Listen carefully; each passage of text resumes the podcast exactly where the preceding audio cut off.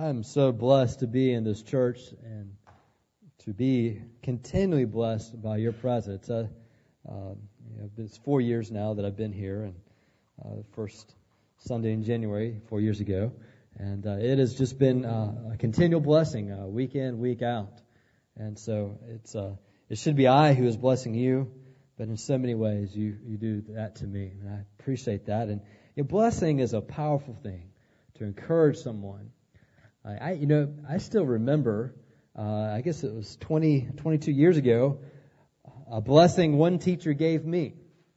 I was uh, in middle school, middle school at East Millbrook, not too far away, and we could take electives. We could choose, you know, different classes. And I was able in seventh grade to get into a small engine class. And I, I thought, man, this is the class of all of middle school that I want to be in. I'm in it especially since I had just finished uh, pottery and weaving.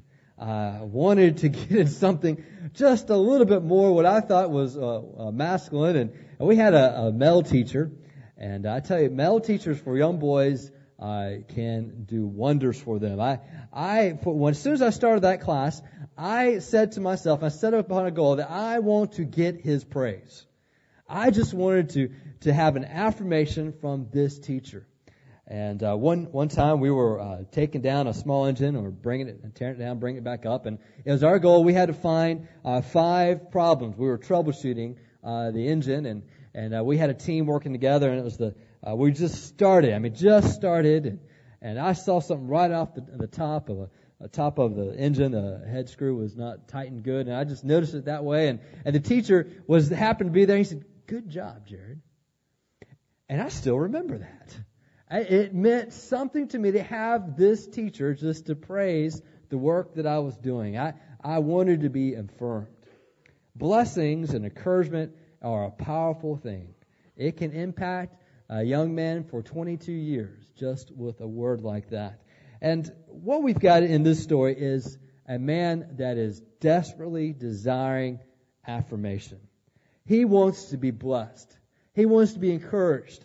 And he finds all manner of means to do so. It started from the very beginning, even in the mother's womb, when he had the, for him, the misfortune of being born as a twin and trying to supplant and get over, even in the birth order, uh, trying to get in front of his brother. And from that point on, he is constantly struggling and wrestling with his brother. And he uh, wants to get the birthright, the special blessing. And so he tricks his brother and gets him to sell it uh, for some stew. And then as he gets older, at the ripe old age of 77, which tells me you never outgrow your desire to be affirmed, to be special in some way. So at this age of 77, he, uh, with his mother's help, deceives his father and steals the inheritance from his older brother Esau, which uh, earns much hatred. Esau vows that he will kill his brother, and with his mother's help and his father's acknowledgement, he is sent away to go and to find a wife back into the mother's homeland, hundreds of miles away, with the idea that the mother's going to give word to him that when his brother cools down, he can come back safely.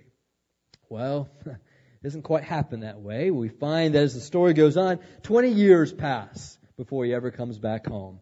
And even then, he never gets word from his mother, as, as best we know in that 20 years time, he comes up with his uncle and meets with him and, and there he starts seeing uh, the most beautiful daughter and starts wanting to earn her love and starts literally working seven years only to be tricked by his, his uncle who deceives him and gives him a little taste of his own medicine. He is not daunted and works another seven years uh, after being married to Leah, the older uglier sister evidently. And then he goes on pursues seven more years working for Rachel and all total, he works 20 years because after he gets his wives, then he tries to get his the money, and he gets deceived many times by Laban, and wages change 10 times. It's a constant struggle trying to get what he thinks is affirmation. Let him be the favorable position. Let it be expressed by money. We do the same thing, do we not?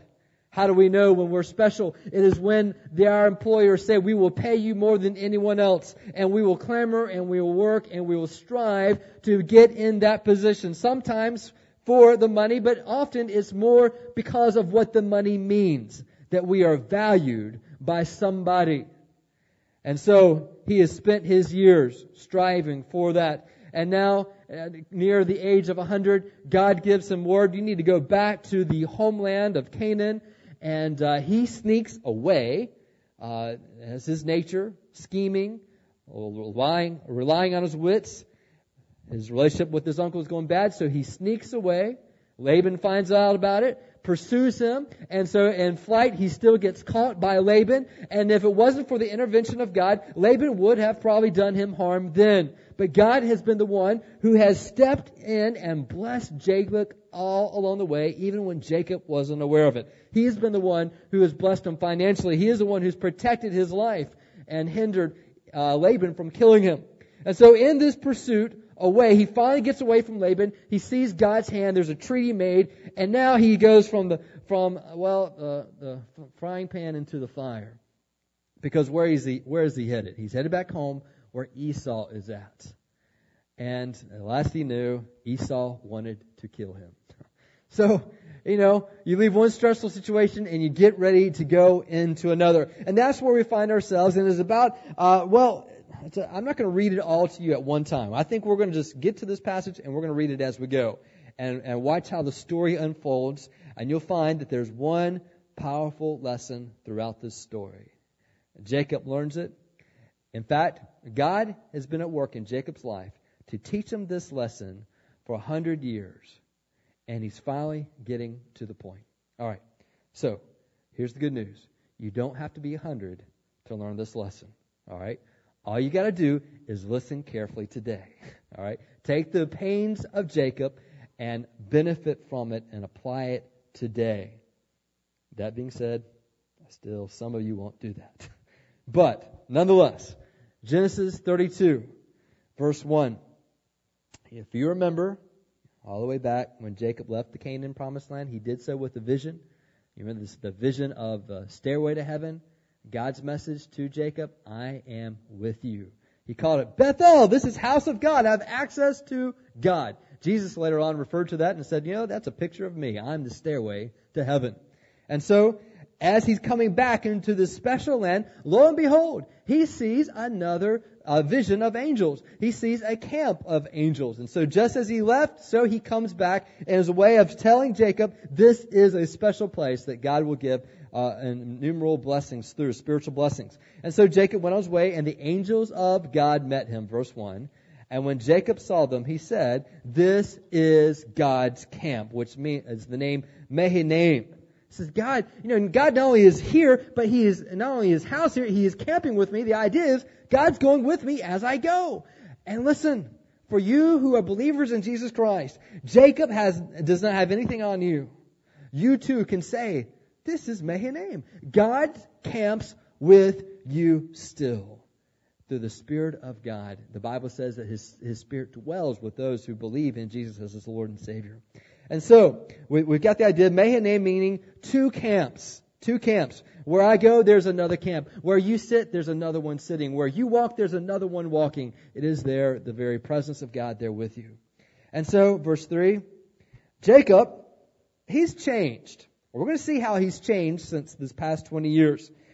And we get a clue in verse 3. Jacob sent messengers, literally angels, interesting theme here. He sends angels before him, sends messengers before him to Esau, his brother. Okay? His brother in the land of Seir and the country of Edom, which is uh, east of Israel uh, on the other side of the Jordan River. It seems to be where uh, Esau seems to dwell and hang out. And it's an interesting play on words. If you remember, all the way back uh, in, in the story of Esau, the Bible describes him as very hairy and red complexion. All right, the words for hairy is similar to the word Seir, and the word for red is very similar to the word Edom.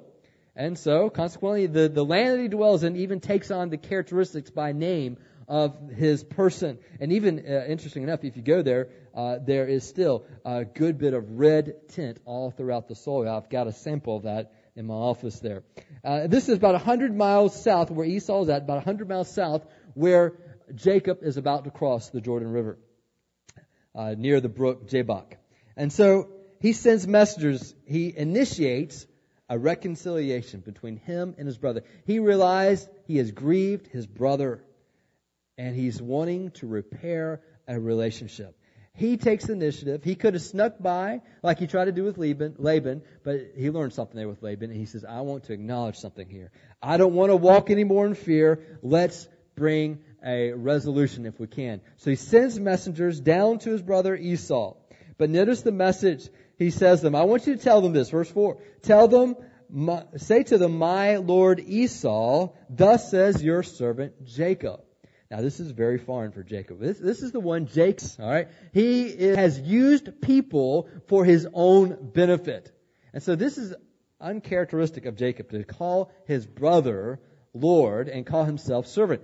Maybe he's just trying one of his tricks again. We'll see. He says, All right, this is your servant Jacob. I've sojourned with Laban and stayed in Nell. I have oxen, donkeys, flocks, male servants, and female servants. I have sent to tell my Lord in order that I might find favor in your sight. What's he saying? I'm rich now, Esau. Oh, Jacob, why are you bragging? He's not bragging. He's letting his brother know, I don't need to go back and lay claim to the inheritance of Isaac.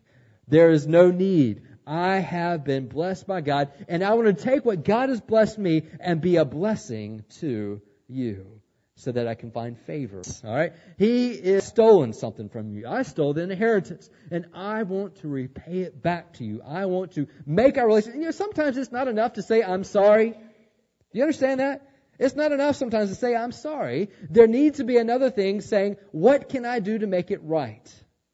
What can I do to make it right? Will you forgive me? What do I need to do to make it right? And that's what Jacob is pursuing now uh, and asking that of him.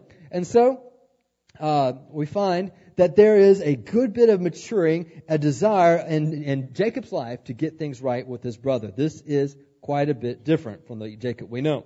Verse 6. All right. Messengers go off, 100 miles down south. Tell him he's waiting, another 100 miles coming back. So you can imagine Jacob just kind of wondering what's going on. Here's the word. Messengers, all right. He is all, and he's coming to meet you and there are 400 men with him. That's not good.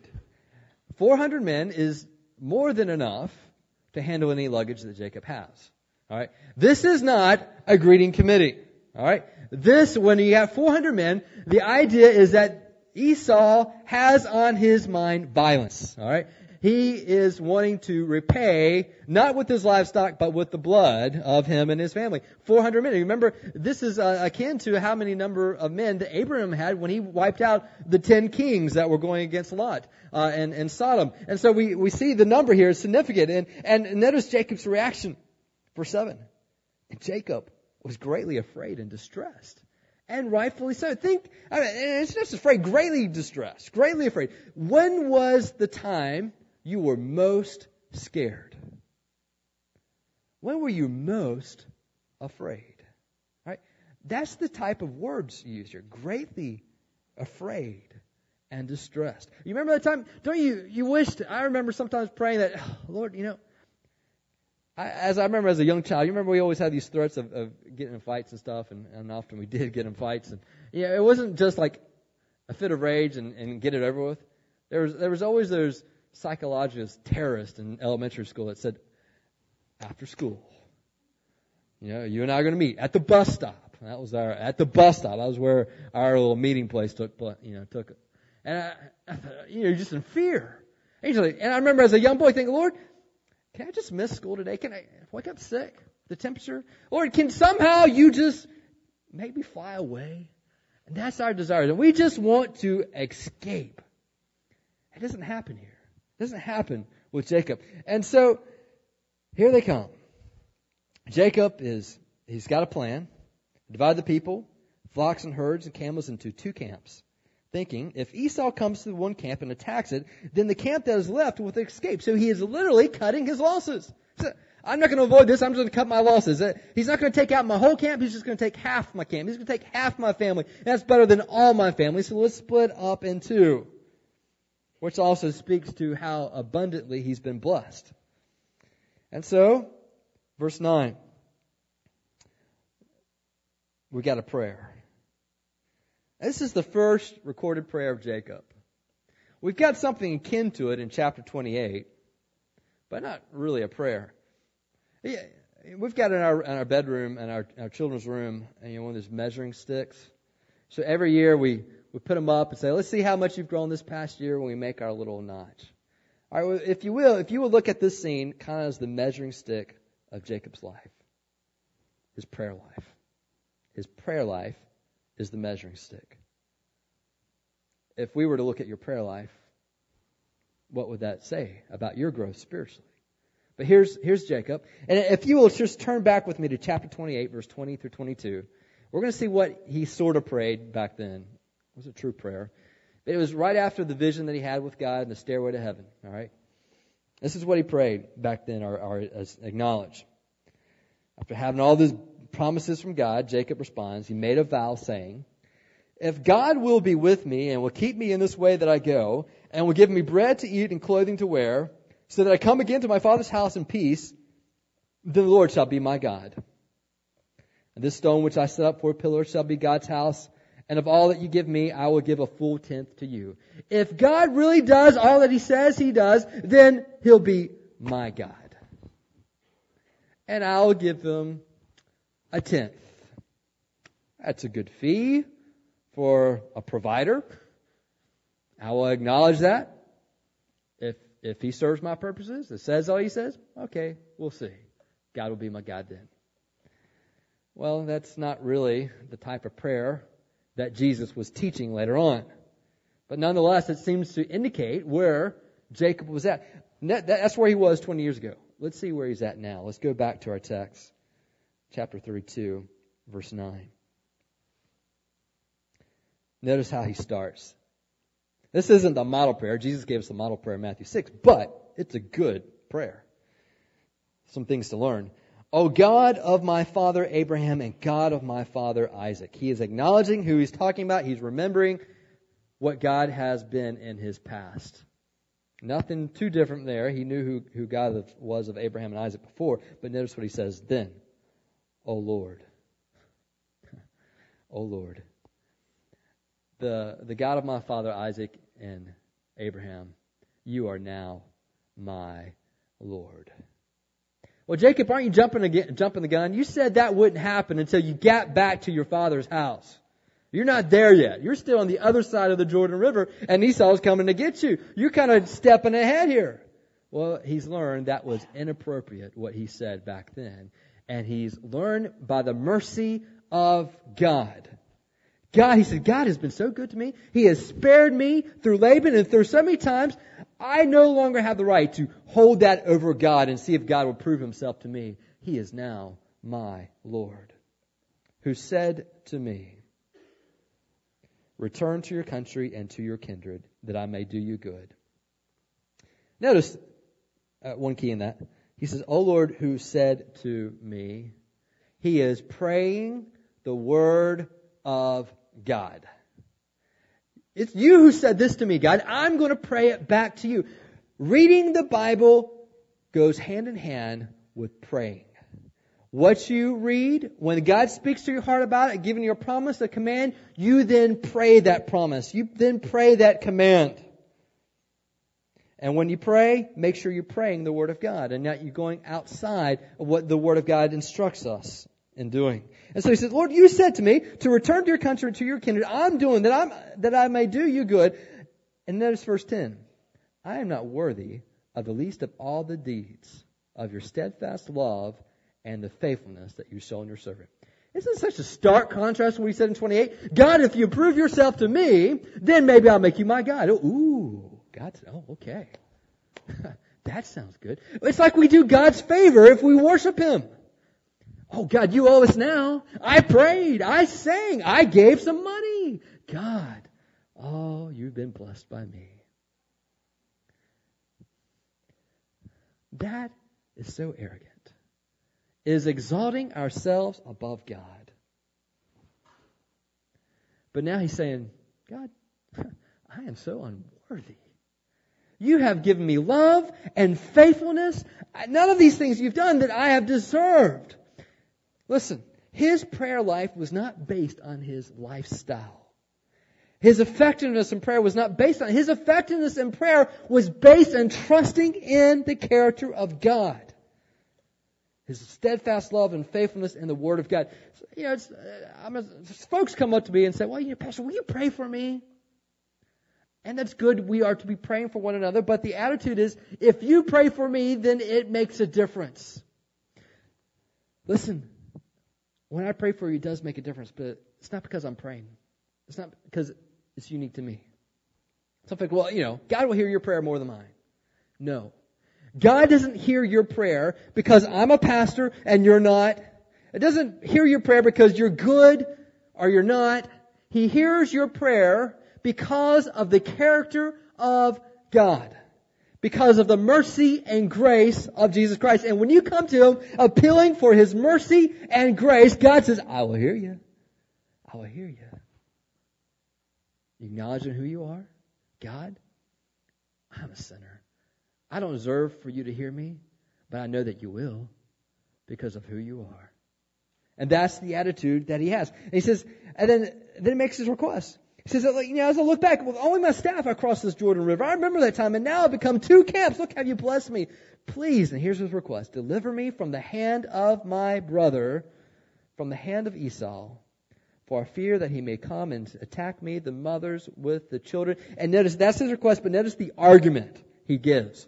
What does he argue with God about? Why should God answer this request? Because verse 12, but you said, I will surely do you good and make you offspring as the sand of the sea, which cannot be numbered for multitude. When we make requests from God, can we go back to Scripture and say, here's why? It fits into your heart. It fits into your word. This is why this prayer should be answered. That's exactly what Jacob's doing. You got to know the word of God to know how to pray, to know how to ask and what to ask. And so Jacob is doing exactly that. And then verse 13. Now, by the way, how did he know verse 12? How did he know to pray that? Remember, Abraham, when he died, Jacob was 15. He would have heard the promises of God to Abraham that Abraham would share. That God said, you know what? As the number of the sands of the, of the sea, so shall your offspring be, and the stars of the sky, so your offspring will be. And he has had that reaffirmed through Isaac and then through the promises of God to himself.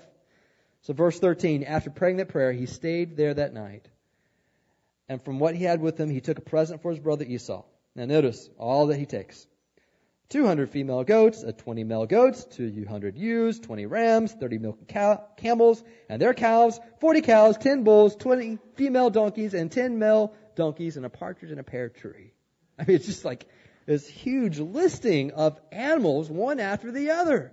Eh, All total, 580 animals. And more importantly, it's not just one sex, it's male and female. And so he gave him a growing gift. Growing gift. In other words, if Esau was totally bankrupt before, he is no longer. And with what he has been given, he is able to, with proper care, have it growing and he's set for life. No inheritance needed. You've got the blessings of God through Jacob. Now he sets these off in herds, all total about five herds, with the servants over these herds, uh, and he spaces these out so that over the hundred miles that Esau is traveling, he's going to encounter these about five times. And each one is given a message. Can you imagine? You're on that journey with Esau. Esau's all mad. He's got his men and they're all in a rage, you know, they're flying through the desert on the camels, and off they see the, the on the horizon a, a, cloud of dust, and like, oh, what's going on? Does Jacob have an army coming after us? But no, you see, and you start smelling it, you know, and he's like, oh, that's not men, that's something else, and and then you you get a little bit closer, and you realize, and you hear it, you hear the sounds, and and then as you you can see it, and then you see a servant, and the servant comes and and greets you, and notice the message that is given. He says it in uh, verse 18. He says. These that you see belong to your servant Jacob. They are a present sent to my Lord Esau. And moreover, he is behind us. Wow. servant, Lord, gifts, five times. And these are big gifts. You can imagine, even with the hottest heart, the grace and goodness of Jacob start to do some things to you. Where did Jacob learn this? I think Jacob learned that from his heavenly Father God. That he's learned that it is the goodness of God that's led him to his own repentance. And so he's doing the same thing and making right the wrong that he done earlier in his life. And so that's instructed time after time. And verse 20 says, this is why I want you to say this, that it might appease him, pacify him, cover his face with, the, with these presents that go ahead of me, and afterward I shall see his face. Perhaps he will accept me. Perhaps all these gifts will satisfy his wrath on my sin. Wow, that sounds a little bit something like Jesus did. God has a holy wrath. Not, not the temper of, of Esau and uh, the selfishness of Esau, but a holy wrath on your sin. And it was sure, and it is sure, that that wrath will be met upon you, a save for the fact that Jesus has gone before you and has presented himself as something to satisfy God's holy wrath on our sin. Verse 21. So the presents passed on ahead of him, and he himself stayed that night in the camp. The camp is a little bit more diminished, but it becomes a restless night. Notice verse 22. He arose, which meant that he was laying down, probably trying to sleep. He can't sleep. He rises up, takes his two wives, his two female servants, and his eleven children, and crosses the ford of the Jabbok, which is a uh, contributing stream. It runs perpendicular to Jordan River, Jordan River going from north to south, Jabbok going from the west to the east, in between the Sea of Galilee and the Dead Sea. And so he crosses the ford of Jabbok, maybe giving a little bit more distance between him and the brother. He took them and sent them across the stream and everything else that he had. And Jacob was left alone. What do you do? And you're scared you're praying. You're asking God for mercy. This is the blessed one of God. What is God going to do with someone like that? he wrestles them all night and maims them. wow. you think that maybe at this point, you know, you're pleading for mercy, you're asking God to deliver in your life, that God's going to come in. Sometimes it's not going to be what you think. And more injury occurs. Say, well, God, yeah, that doesn't seem fair. Well, here's the thing God doesn't play by your rules of fairness. You understand that? God doesn't play by your rules of fairness. He, does, he gets to decide what fairness is. And he knows something that you do not. What does he know about Jacob? Well, we find that this encounter that he's about to have, he's going to meet with a man, verse 24, and wrestles with him until the breaking of the day. Talking about a long night. This wrestling actually is an answer to the prayer that Jacob just prayed. when you pray, you have no idea how God's going to answer it, and it may not be how you like it. And here he is in the dark, wrestling. And notice what happens. There's an imagery of the night and the dawn here. We find wrestles with him to the breaking of the dawn. And there's a, word play we don't get. We find a little bit in Jacob and Jabbok. But the word wrestling is also very similar to the word Jacob and Jabbok. If you can imagine that God Yabeks with Jacobobs by the Yabok. Right? The Hebrew bringing this thing up. He's emphasizing something. God is Jacobing with Jacob by the Jabbok. He is giving him a little bit of who he is. He says, You've always been one to struggle. You struggled with your brother, you struggled with your father, you struggled with Laban, and you struggled with your wives. He doesn't know yet, but he's going to be struggling with his son soon enough. But all along, you were struggling with me. You're a struggler. You're a Jacob, a grabber of the foot.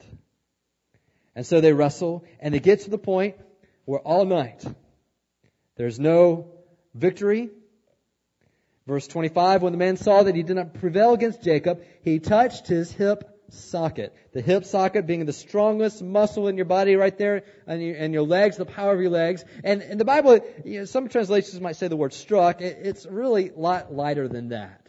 It's not like he frogged him or something. He just, you know, touched him. Just touched him.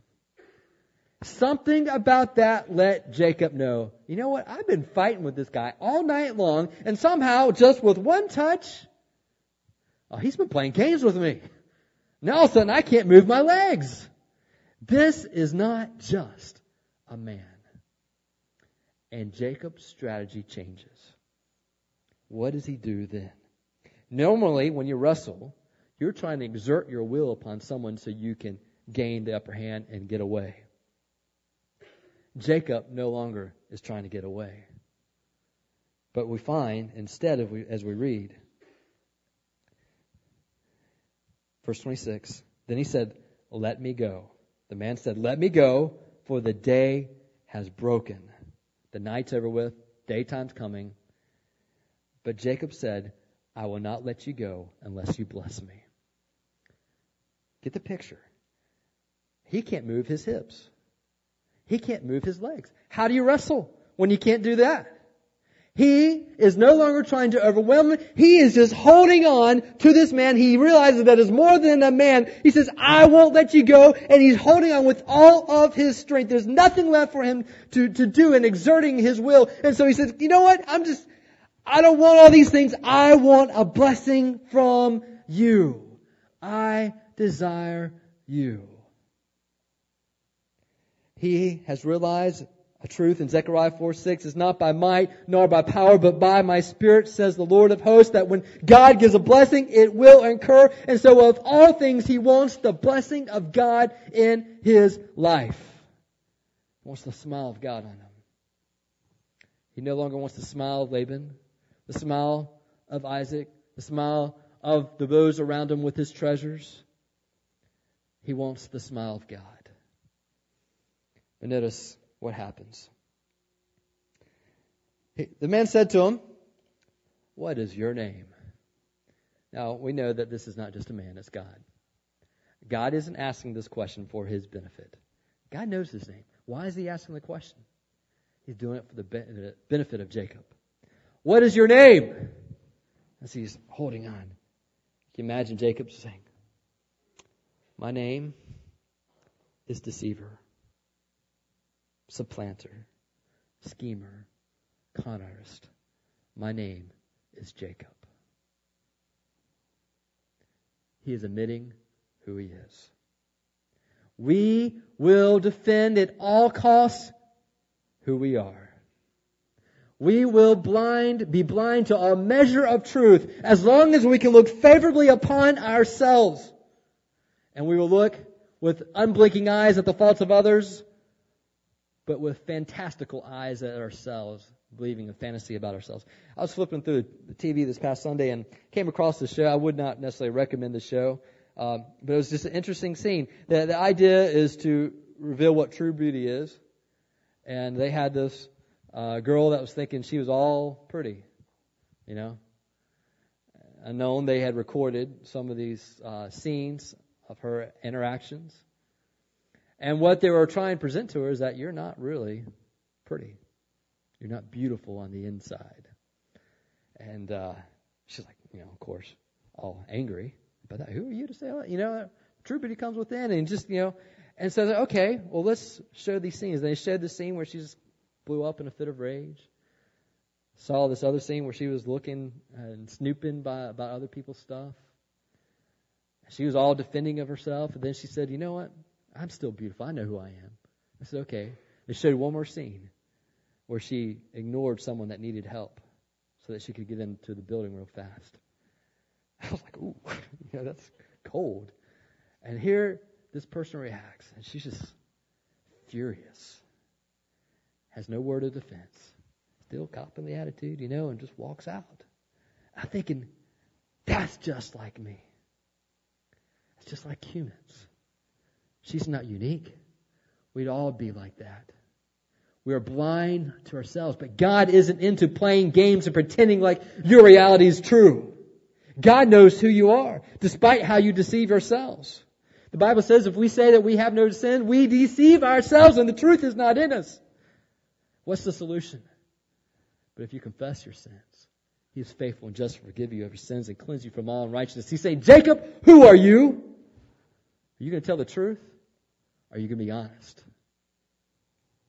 We need when the question is asked us. You want to be blessed by God? You want to have the smile of God in your life? You've got to understand to owe up who you are. You've got to be willing to say, God, my name is bitterness. My name is greed. My name is liar, deception. My name is unfaithfulness. My name is selfishness. My name is adulterer. My name is murderer and hater. Until we owe up to who we are, there is no healing here. And God says, Who are you? Jacob said, There's no pretending with you, God. You know all. I'm not into this to defend myself anymore to gain the upper hand. I lay it all out. I'm Jacob. but look at the, the next verse. Look at the next verse. What happens then? God says, uh, no more. No more shall be called Jacob, supplanter, deceiver. I've got a new name for you. Your name is Israel which means to strive with God and man. Strive with God and man. He says, for you have striven with God and with man and have prevailed. Listen, I'm going to tell you that if you up with God and tell Him exactly who you are, don't pretend God can change you. And when God looks at you, He says, you know what? I don't see that anymore.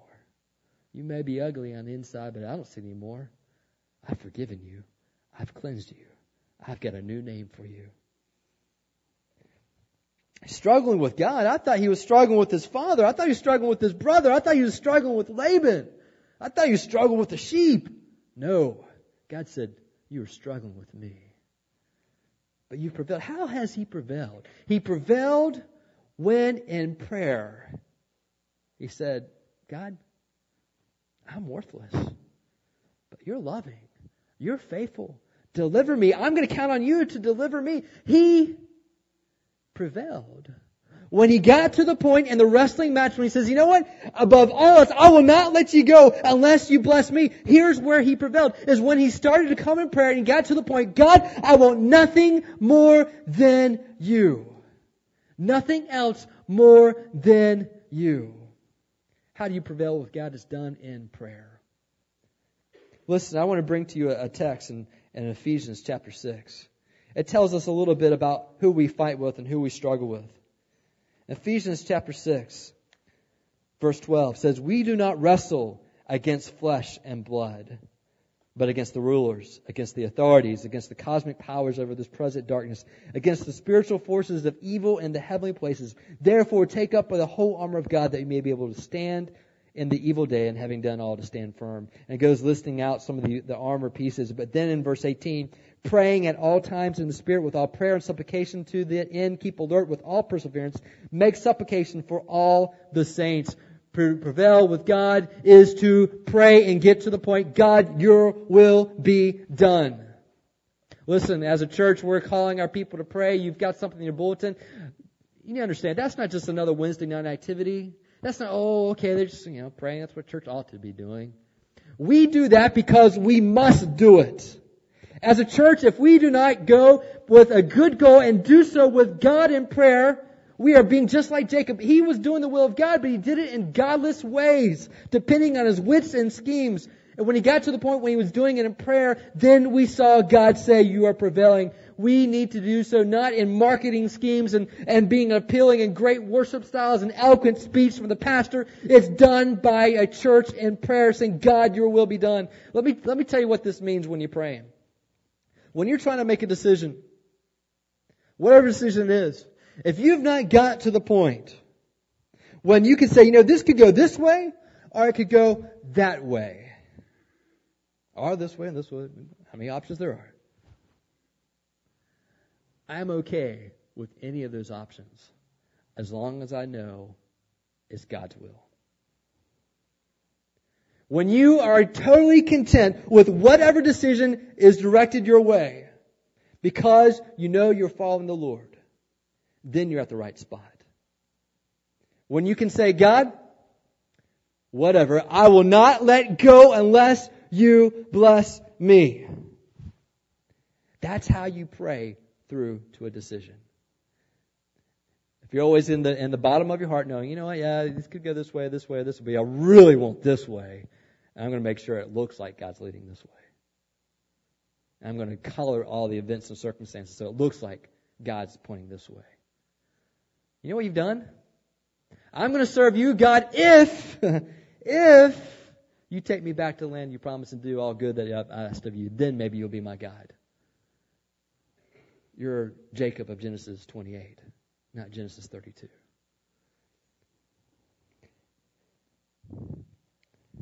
And so he was blessed.